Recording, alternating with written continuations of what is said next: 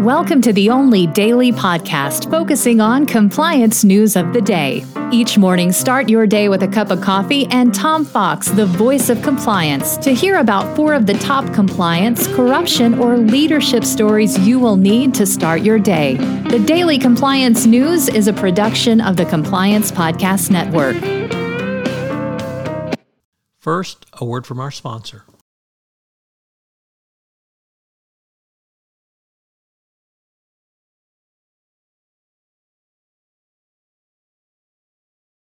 The Daily Compliance News for September 9, 2022, the More Corruption Allegations in College edition.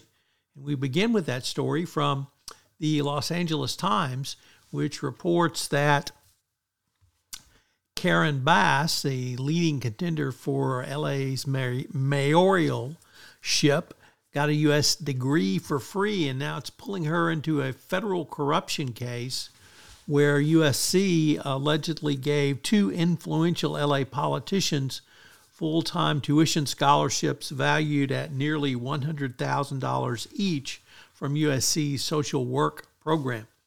It's not clear at this point what the quid pro quo was, but uh, the dean, the former dean of the social work uh, program, Marilyn Flynn, and former LA County Supervisor Mark Ridley Thomas have been indicted on bribery and fraud charges. Certainly cannot bode well for Karen Bass. Next up from the Wall Street Journal, uh, Steve Bannon and Border Wall Nonprofit have been charged with money laundering and other crimes in connection with an alleged scheme to defraud donors to a border wall nonprofit corporation.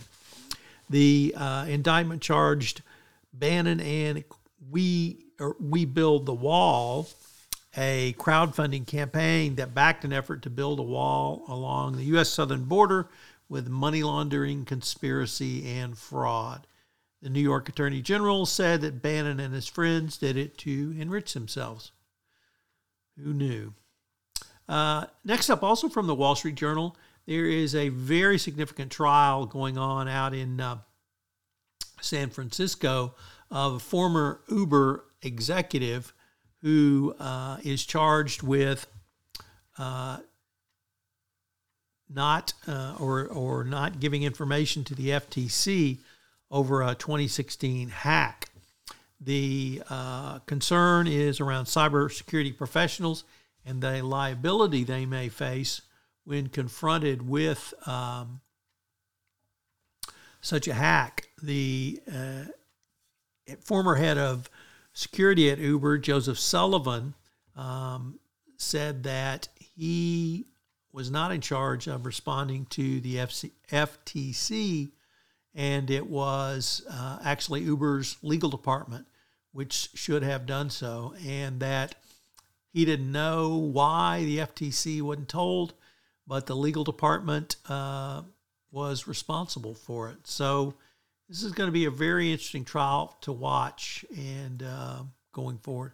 And finally, Elon Musk uh, is even more deep water over the Dogecoin $258 billion Ponzi scheme lawsuit he's been drawn into.